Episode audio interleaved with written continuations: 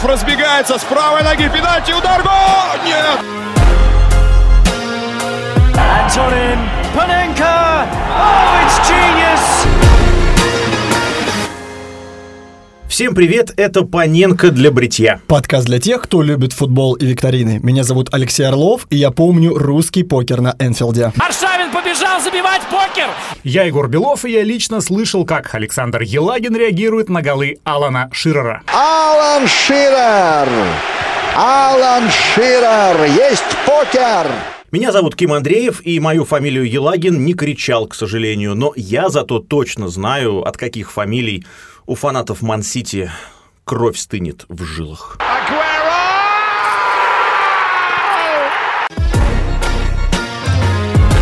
Время считать деньги.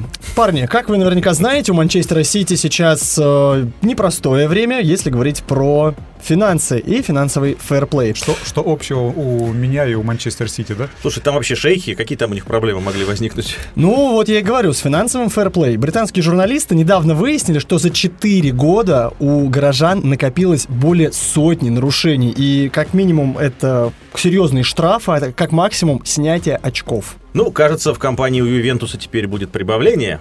Да уж, а меня вообще в этой истории больше всего поражает, как такая команда, как Манчестер Сити, да, вот с такой инфраструктурой, стадионом, сотнями работников, э, умудрилась запутаться в своих же собственных финансах.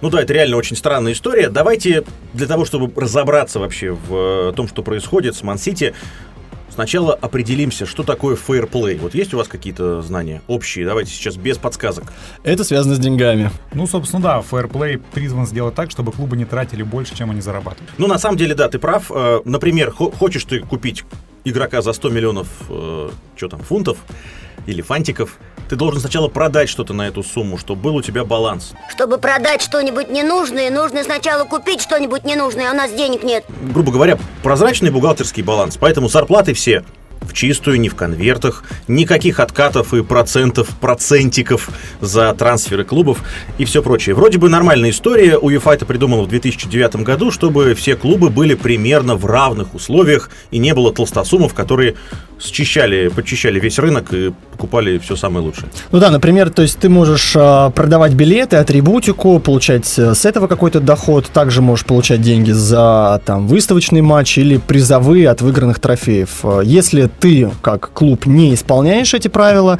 то тебя могут лишить участия в Еврокубках. Ну, как, в общем-то, и все российские футбольные клубы. Вот надо было это сказать, да?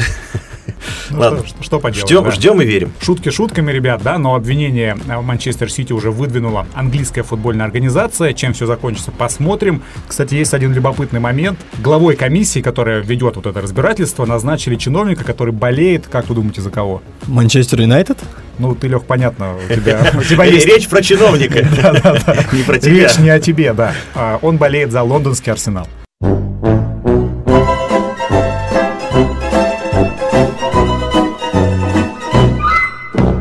Было бы забавно, если бы исход чемпионской гонки в Англии решил именно чиновник.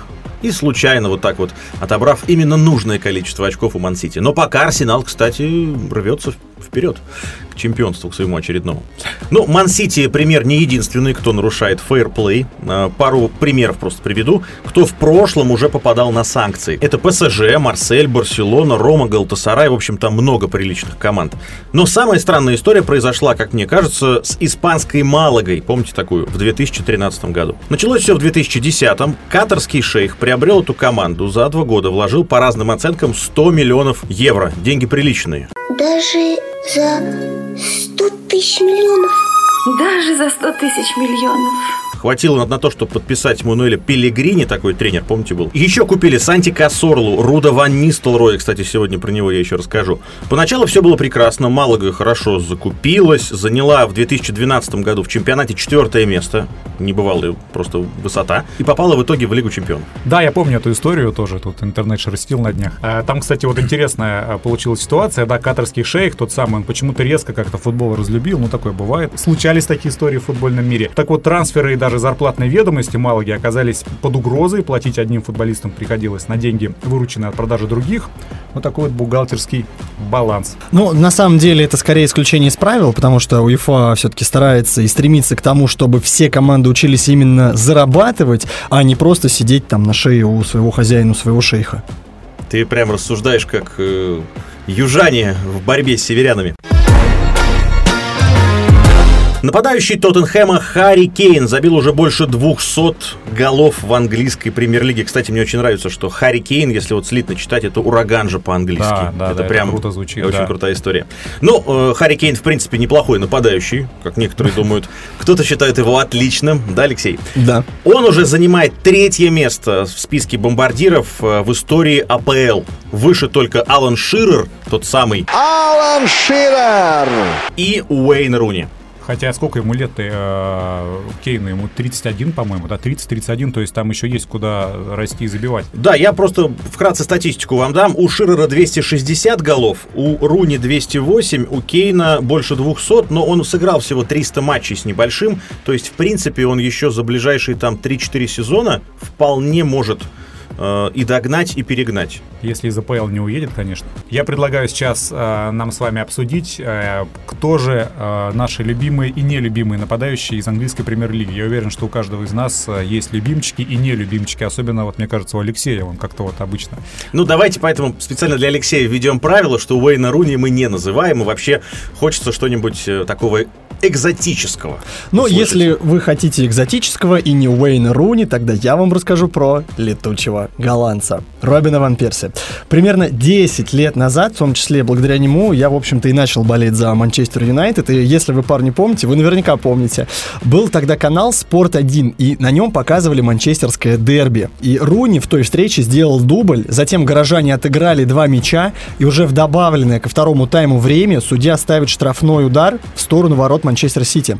И к мячу подходит Робин Ван Перси и закручивает его в левый нижний угол. Смотри, какой хитрый. Вот сказали про Руни не говори, он все равно придумал историю, где Руни забивает дважды. Но как про легенду не сказать.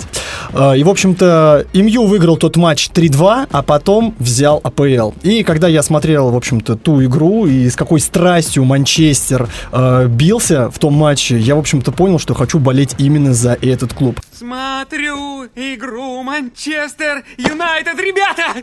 А? Самая лучшая команда на свете! У-у! Обалденная песня! Ну и в целом Ван Перси на самом деле один из самых талантливых нападающих конца нулевых и начала десятых годов. И напомню, что в Англии он поиграл сначала за лондонский Арсенал, а затем перешел в Манчестер. И всего на полях АПЛ он выходил 280 раз и забил 144 мяча. У меня, конечно, в голове его гол на чемпионате мира. Да. Вот он прыжок такой. Рыбкой он распластался. Так, Егор, а что у тебя с любимыми нападающими? Тут все понятно. Тут Манчестер, все крепко и все стабильно. Но я не могу сказать, что кого-то уж э, персонально поддерживал или поддерживал из, из бомбардиров, но давайте, раз уж нужно какой-то выбор сделать, пусть это будет главный снайпер в истории лиги, тот самый легендарный Алан Ширер, который забил, как уже Ким ты сказал, да, 260 голов, парни. Это, это конечно, космическая абсолютно цифра. Кстати, вы знали, что э, Алан забивал не менее 25 голов на протяжении 17 лет подряд? Ну, кстати, наверное, это может быть даже Это кру- круче, чем Месси или Роналду, да? Я По думаю, стабильности, ну, по цифрам, может быть. Ну, где-то, да, плюс-минус, наверное. Ну, то есть это тот же уровень, да, но это было когда? Это было в 90-е, когда, как говорят... Когда ломали ноги в защите. Да, когда- В прямом смысле.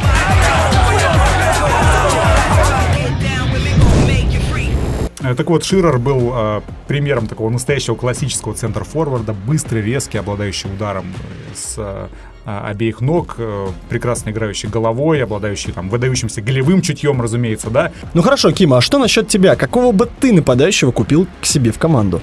Ну, я не знаю, кого бы купил. Тут надо все-таки оказаться в роли Романа Абрамовича, и там уже можно поиграться. Но мне очень нравился в детстве Рудван Нистелрой. Помните, в 2001 году Да. сумасшедший голландец. э, Он пришел из ПСВ. У него там статистика была, чтобы вы понимали. 62 мяча в 67 матчах.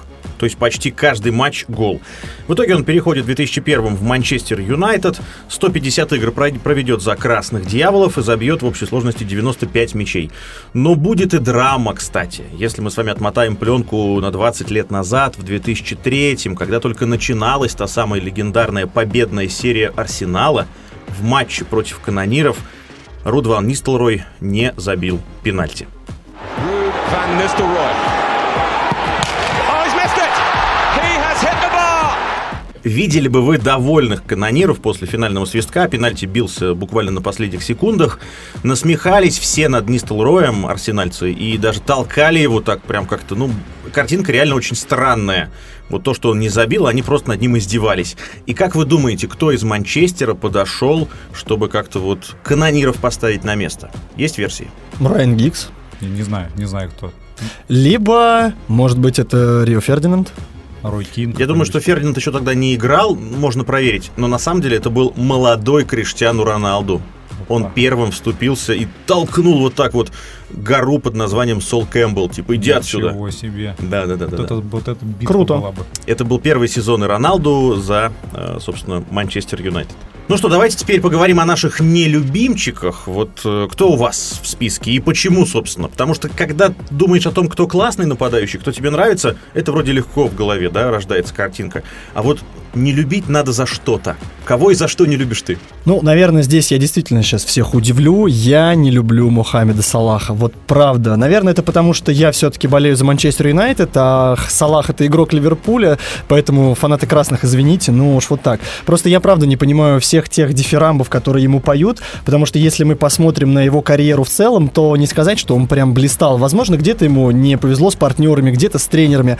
И по-настоящему раскрылся он только в структуре Клопа в Ливерпуле. Но, опять же, а, он поиграл классно только первые там три, может быть, три с половиной сезона. Поэтому Леха отдыхает в Турции, а не в Египте. Ах, его ты просто, снял. его Языка просто, снял. его просто не пускают в страну. Шарлем Шейх, да. Шармен Шейх, все, Лех, можешь, да, можешь даже Хорошо, Егор, э, что у тебя? Кто тебе насолил э, в юности или детстве? Ну давай я так, я, я назову также э, нападающего из Ливерпуля. Ничего, что ж такое? ничего, как говорится, ничего личного. Это Филиппо Каутиньо. Просто помните, э, сколько он забил Спартаку на Энфилде в Лиге Чемпионов? Еще три минуты проходит и оформляет хет-трик Филиппа Каутиньо. А, Мой самый нелюбимый форвард, я долго думал, э, за что зацепиться. Там, голы, какая-то личная неприязнь. Я пошел по принципу визуальной неприязни. Ну уж простите, но мне кажется, это тоже вариант. Вот э, я так бы назвал этого футболиста. 201 сантиметров бессмысленности. О ком это я? Наверное, это шпала Крауч. Лучше, чем Василий Уткин, про него не сказал никто. Еще расти, Крауч. Ты должен быть еще выше, Крауч. И тогда у тебя все будет получаться. Вот мне кажется, не тот вид спорта он, может быть, выбрал. Может быть, волейбол. Ну или, например, э, он мог бы быть вполне персонажем из тех же э, детских фильмов. «Властелин колец», «Гарри Поттер». Гарри Вот Поттер вполне, мне кажется. Какой-то из волшебников таких вот. Длинных-длинных. С очень длинной-длинной палочкой. Тут, тут необходимо пояснить, о чем ты. да. Какой палочки речь? Может, это? Нет, нет, определенно нет. Парни, Аргентина стала чемпионом мира. Барселона лидирует в Ла Лиге, а Наполи доминирует в Италии. Вам ничего такая комбинация не напоминает? Ну, во-первых, мне кажется, ты немножечко устарел с новостью про Аргентину, но я понимаю, к чему ты клонишь. Это очень похоже на карьеру Диего Армандо Марадонны, который, напомню, и с Наполи за- завоевывал трофеи с Барселоной, ну и с Аргентиной тоже становился чемпионом мира. But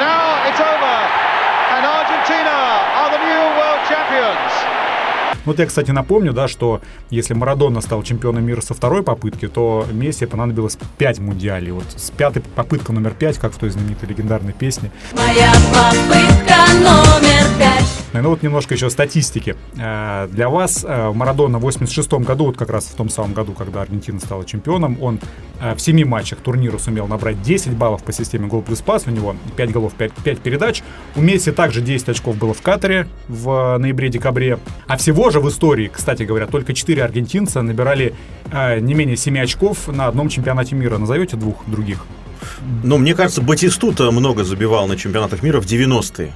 Вот мог бы, наверное, он набрать.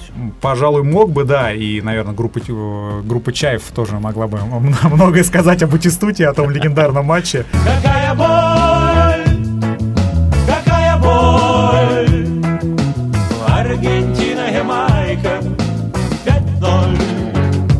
Бати Гол, кстати, забивал на трех чемпионатах мира подряд, причем на двух подряд мундиалях в 94-м и 98-м делал по хет-трику.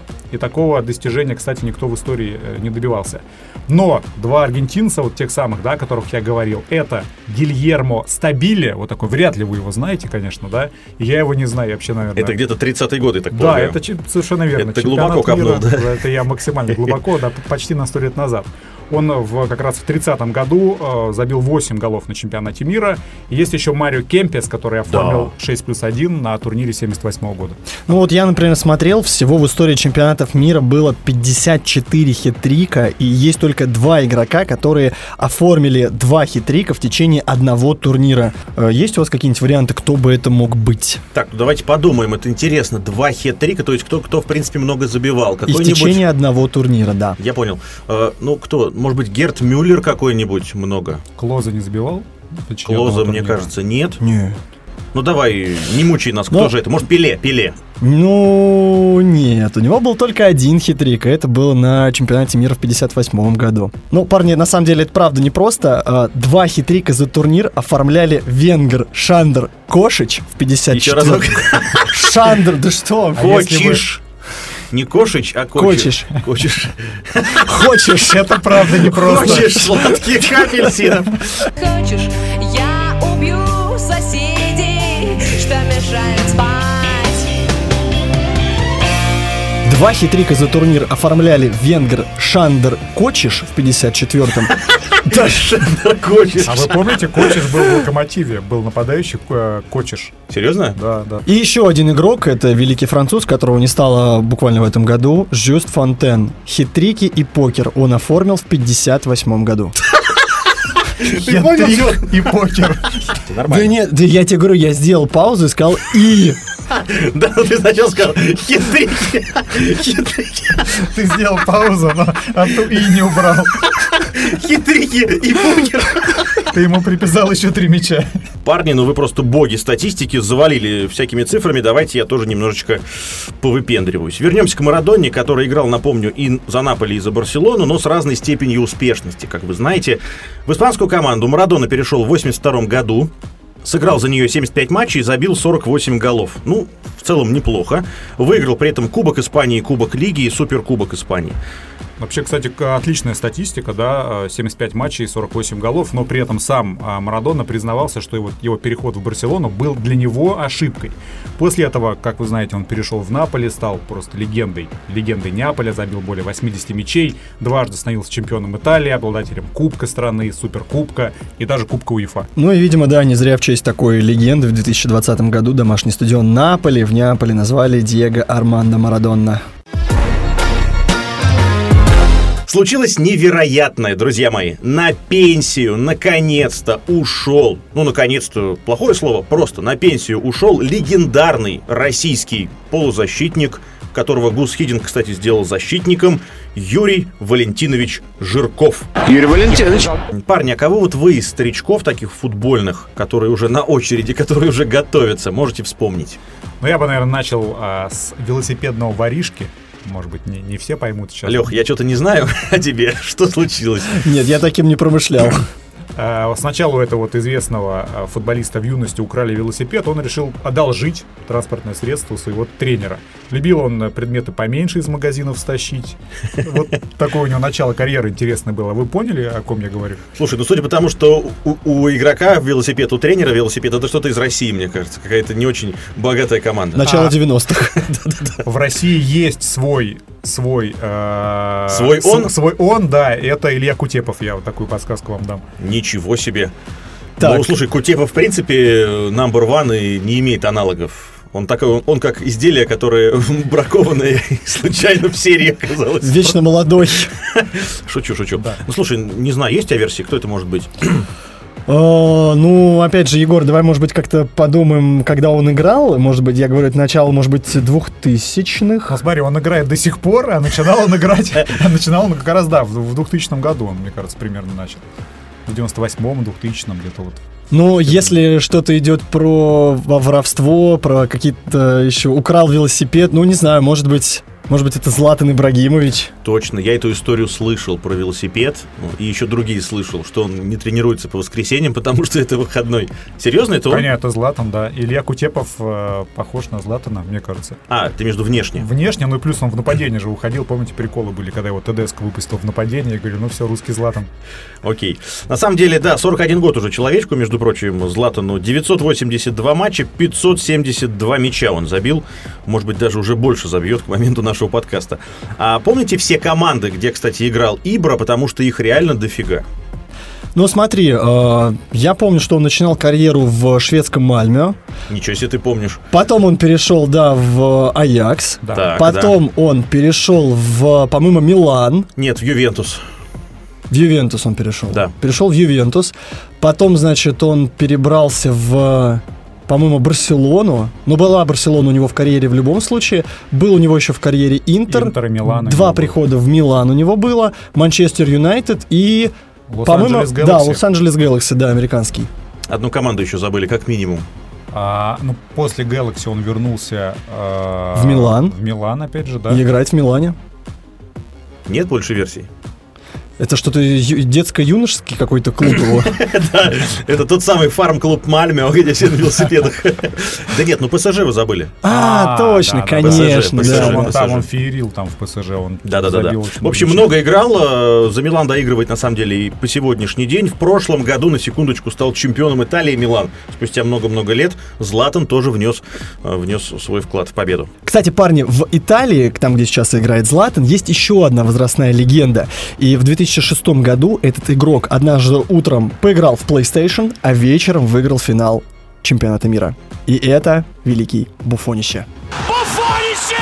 Чудовищное буфонище! Его первым клубом была Парма, где 45-летний монстр играет и сейчас, но больше всего сезонов он провел за Ювентус. А потом в возрасте 40 лет Джан Луинджи перешел в ПСЖ и за один сезон стал чемпионом Франции и обладателем Суперкубка Франции. Хотя, зная, какой уровень в чемпионате Франции, насколько силен ПСЖ, наверное, это неудивительно, но все же в 40 А Вы лет заметили, это что. ПСЖ как-то притягивает пенсионеров, да? То есть такая какая-то, как это называется, геронтофилия? Поклонники Лионеля Месси сейчас, мне кажется, удалили тебя из... э, Из своего чата. Я сделала больно и покинула чат, чат. Егор, а ты кого можешь вспомнить э, такого вот ветерана, который много-много лет э, посвятил футболу? Ну, у меня такая история про долгоиграющего немца. Он, кстати, один из шести игроков в истории, который выступал на пяти чемпионатах мира. Ого. Ну, я, наверное, догадываюсь, кто это. Это Лотер Матеус. Абсолютно верно. Он начинал еще в э, Боруссии Мюнхен-Гладбах. Э, Привет э, Геннадию Сергеевичу Орлову. Привет э, логопедам. Начинал э, Матеус еще в 70-е годы. Господи, это? вообще звучит Это точно сильно. привет Геннадию Сергеевичу. Двойной привет Геннадию Сергеевичу Орлову. В Боруссии из Мюнхен-Гладбаха он провел пять сезонов. После этого перебрался в Мюнхенскую Баварию. отыграл Напомни, откуда? Тебя так хорошо выходит. Мё- Мён-Гладбах, как говорил Геннадий Сергеевич. Да, четыре сезона отыграл а, в Баварии, перешел в Интер, сразу же стал чемпионом Италии, обладателем супер, суперкубка страны. Потом вернулся в Германию, доигрывал, кстати говоря, в МЛС в команде Нью-Йорк Метро Старс. И это не, не фарм-клуб э, работников Нью-Йорка. Метрополитена? Работников метрополитена, это просто так команда называется. Ну, кстати, парни, что насчет вот рекордсмена? Вы знаете, кто был самым возрастным игроком в истории? Ну, или хотя бы там, из какой страны этот уникум? Ну, тут где- какие-то долгожители, наверное, китаец Да, какой-нибудь. В каких странах э, больше всего долгожителей? Или индус, может быть. Кстати, да, да. Босиком-то можно много играть. Можно много, да, но нет, э, это не они. Ну, ты был кем ближе всего, да, это вот в сторону туда Азии. В общем-то, это японец. Зовут его Кадзуёси Миура. Браво. В 92 году он выиграл Кубок Азии. Правда, в топ-клубах никогда не играл. В Европе провел всего один сезон за Дженоа в 94 году. Сейчас он выступает за португальский футбольный клуб Оливеренса. И ему, на секундочку, 55 лет. Не клубу, а игроку. Итак, парни, пришло время для нашего любимого занятия – отвечать на вопросы. Ну, а точнее, на квиз, который я для вас подготовил. И, в общем-то, раз уж мы закончили на футболистах-долгожителях, долгоигрателях, то и вопросы мои будут связаны в основном с этим. Ну что, вы готовы? Мальчики и девочки. Всегда я отвечаю как э, чер- Всегда чер- готов. черданцев, когда называют, кто будет комментировать. Итак, парни, первый вопрос. Назовите трех игроков, которые провели больше всего матчей в АПЛ. Ничего себе. Ну, ты предоставишь... Заход, конечно. А ты хотя бы дашь какую-то наводку нам? Так, ну давай подумаем. Если он хочет трех, это значит надо назвать трех. Ты это гениально. Значит, их на самом деле... Я считаю, Ким, ты- тебе можно уже отдать балл. Да? Ну, давай, подожди. Хорошо, давай. Да, а, Давай вместе порассуждаем. Давай. Это кто-то из защитников, мне кажется, потому что они много играли. Или, или вратарь какой-то. Я думаю, Ро- Рой Кин, мне кажется, один из них. А мне кажется, какой-нибудь типа Рио Фердинанд, вот кто-то из этих ребят. Возможно, да. Рой Есть, Кин, есть у нас попадание, есть? нет? Нет, попадания нет, э, но э, вот этот человек играл вместе с Рио Фердинандом в одной команде, в одном клубе. А, Райан Гикс, он же с 93 по 20 древний. там какой-то. Точно, первое попадание есть. Райан Гиггс провел 632 матча в ВПЛ. К слову, он воспитанник Манчестер Сити и уже в юношеском возрасте перешел в Манчестер Юнайтед. И уже, собственно, за МЮ провел э, всю свою блестящую, блестящую карьеру. Так, давай подумаем. Это кто- второе место. А, второе А, место. Это хорошо. второе А, место. Был кто-то еще более... Слушай, ну а вот Ширера мы вспоминали с тобой. Ширера из Шира. А мне кажется, меньше. он, Мне, мне кажется, меньше. Давай подумаем, кто-то еще из таких долгоиграющих. Но там нападающий есть, Лех? Э, да, э, не- а, нет, там нет нападающего, и я вам дам такую подсказку. Эти игроки э, закончили в 21 веке своей карьеры. То есть, Причем относительно недавно даже. может, Гарри Невилл какой-нибудь? Он много Какой-нибудь играл. Кэрик. Кэрик. Мне кажется, вот Невилл. Невилл, он тоже был в этом А если класс двух- 92. Если двух братьев как бы В сумме. рисовать, тогда, мне кажется, точно будет. Невилла нет там случайно? Нет. Нет, да? Но На- кто-то из МЮ, да, из, из вот этой старой банды, нет? Уже нет. Могу вам дать еще одну подсказку, но я думаю, вы сразу догадаетесь. Может, Арсенал какой-нибудь? Петр Чех какой-нибудь. Нет. Но этот игрок был его одноклубником. А, Джон Терри. Нет. По Челси? По Челси. У какой-нибудь Уэйн Бридж? Нет. Да вы его нет. знаете, парни.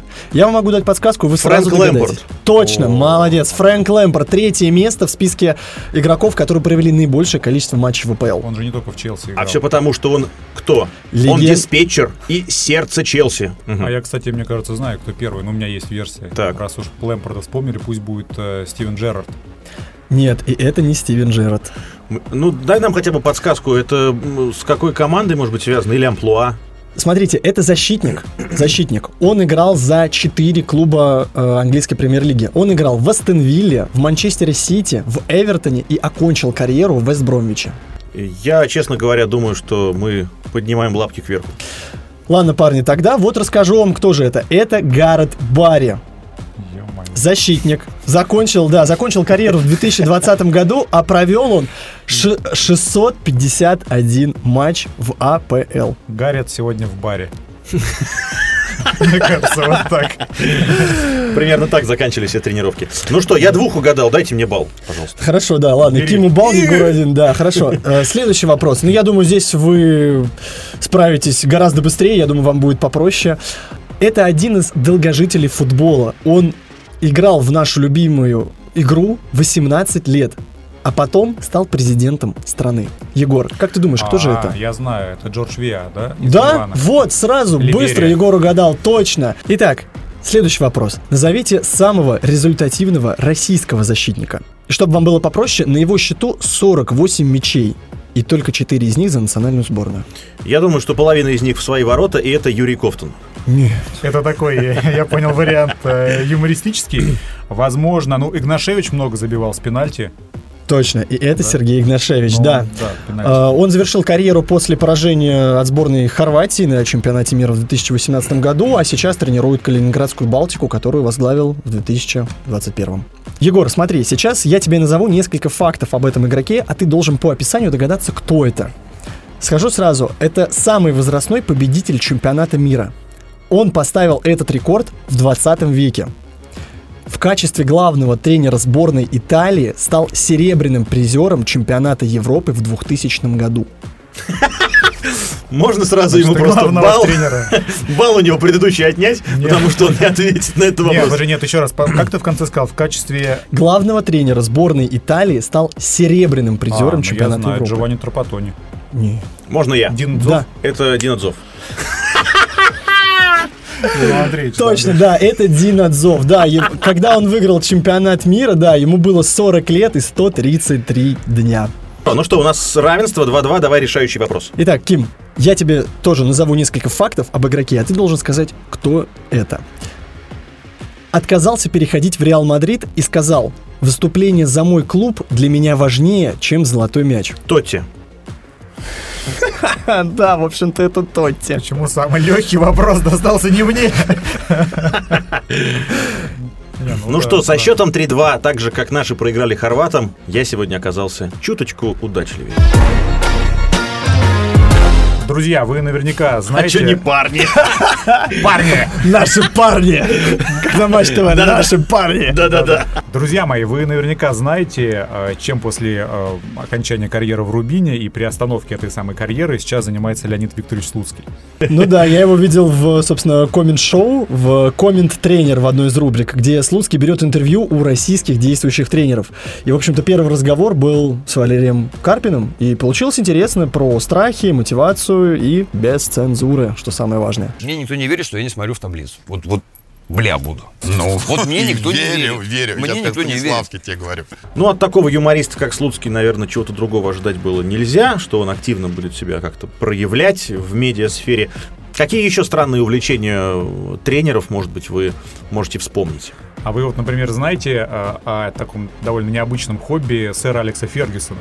А, Бывший тренер Манчестер Юнайтед, легендарный тренер, великий, после окончания карьеры примерил на себя роль Шерлока Холмса.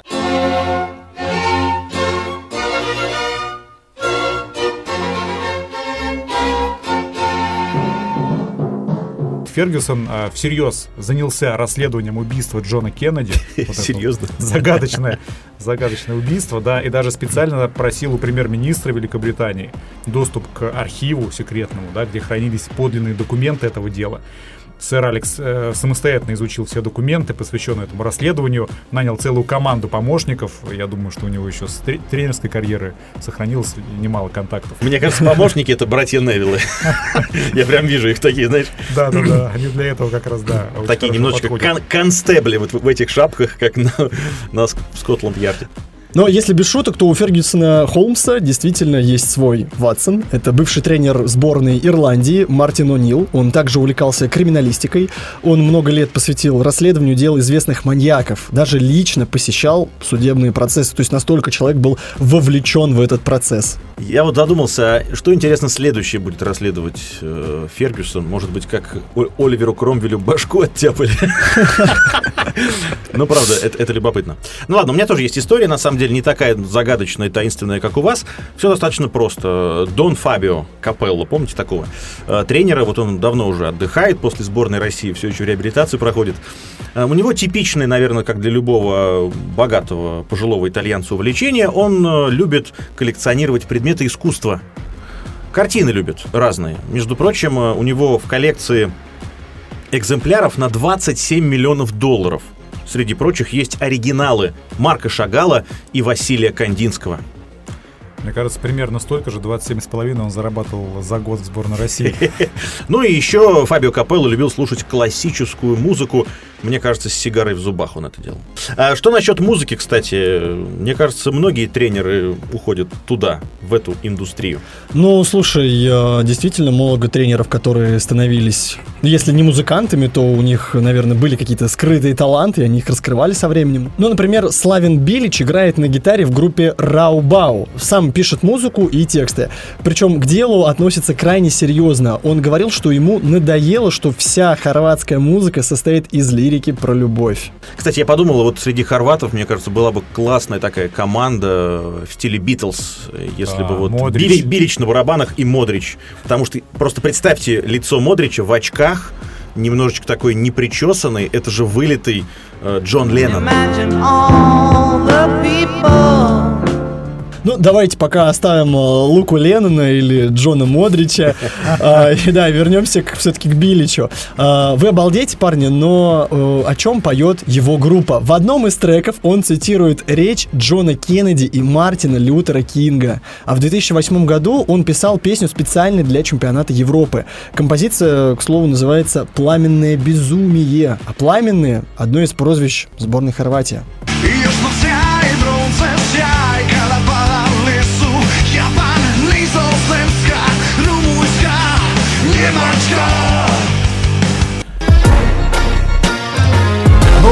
наше пламенное безумие плавно же подходит к концу. Давайте, что ли, прощаться, да? Это была Паненко для бритья.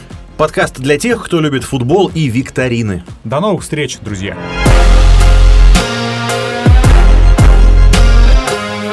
Молов разбегается с правой ноги, пенальти, удар, гол! Нет! Антонин, Panenka! Oh, it's genius!